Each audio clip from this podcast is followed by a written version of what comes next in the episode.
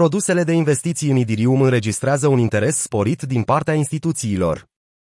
CoinShares a declarat în ultimul său raport că produsele de investiții în Idirium au înregistrat intrări pentru a treia săptămână consecutivă. Produsele de investiții în active digitale au înregistrat intrări de 15 milioane de dolari săptămâna trecută, în timp ce activele totale gestionate s-au recuperat de la un minim de un an de 36,2 miliarde de dolari. Fondurile instituționale Idirium au înregistrat intrări de 7,6 milioane de dolari, în timp ce Bitcoin a continuat să piardă 1,7 milioane de dolari. Fondurile urmărite sunt produse de investiții care oferă investitorilor tradiționale expunere la active digitale, fără a fi nevoiți să păstreze aceste active. Atunci când investitorii cumpără fonduri bazate pe cripto, se numește intrare și, de obicei, este un semn bullish. Procesul invers, atunci când investitorii vând aceste fonduri, se numește ieșire și este, de obicei, un semn beriș.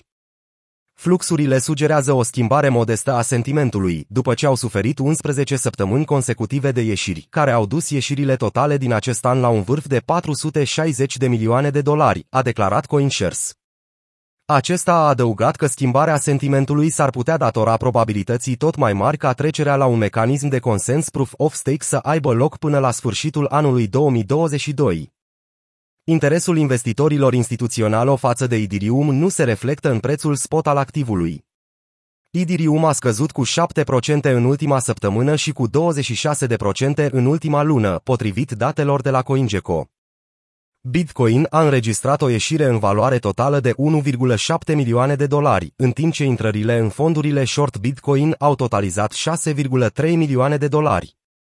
Cu toate acestea, fluxul de poziții short încep să se răcească, iar recenta creștere a prețurilor Bitcoin a redus activele gestionate de către furnizori de la un vârf de 140 de milioane de dolari la 127 de milioane de dolari.